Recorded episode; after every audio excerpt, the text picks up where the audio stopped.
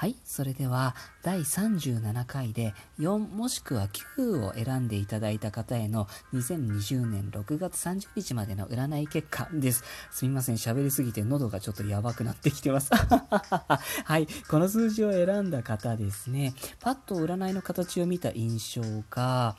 なんていうんですかね、今までの私の占い経験でちょっと見たことないレベルで不思議なパワーが満ち満ちている、なんていうまるでこう生まれたばかりの赤ちゃんみたいな、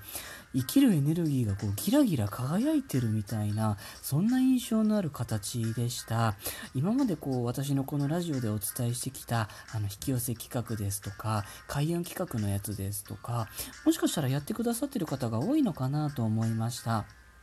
まだの方は、よかったらぜひ私のこの過去のラジオを聞いてみてください。聞くはずです。特にあの第15回と第30回の開運方法ですね。よろしければぜひ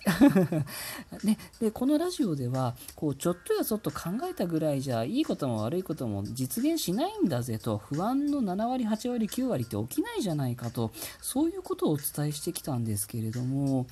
この10日間に限って言えば良くも悪くも考えたことが現実化しやすいんだろうなとそういうふうに見えました。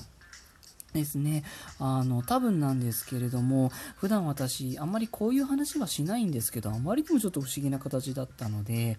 最近、あの、ね、この数字を選ばれた方ですよ。あの、ご先祖様のこととか、または、こう、お別れすることになったペットちゃんのこととか、思い出したことありますか？ね、あの、ご両親から祖父母、またその前とかってこう、遡っていったりとか、あとはね、こう、まあ、ちょっと言葉があれですけど、まあ、要は亡くなってしまった、昔飼っていたペットちゃんですよね、のこととか、もしよかったら、こう思い出してあげる、思いを馳せるだけでも十分だと思いますので、思い出してみてください。こうきっと守ってくれて力になってくれるんだろうなと思いました。特にこう守ってくれる方だと思うんですけどね。うん。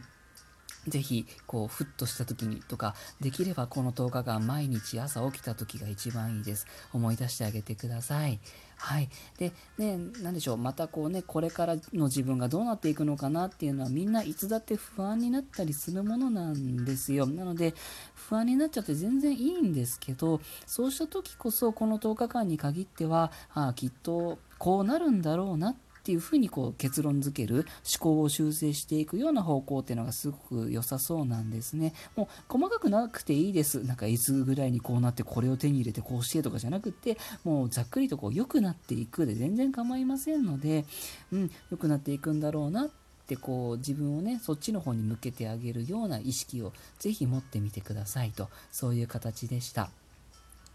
お家のお掃除ですとか、あと引っ越しに関することはとてもいいことだと思いました。お墓に関することもですね、よかったらこう、お近くの方はね、お手入れされるとすごくいいかなと思います。あのお家のお仏壇ですとか神棚ですとかそういうところも含めてですねお手入れすごくいいと思いました。なんかちょっとびっくりするレベルで見たことない蚊が立ってまして ちょっと私若干ドギマギしています。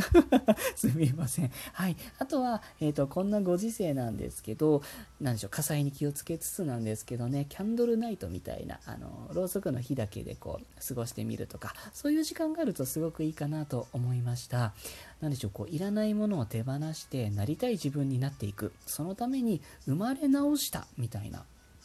そんな形になっていましたね是非このまま進んでいってください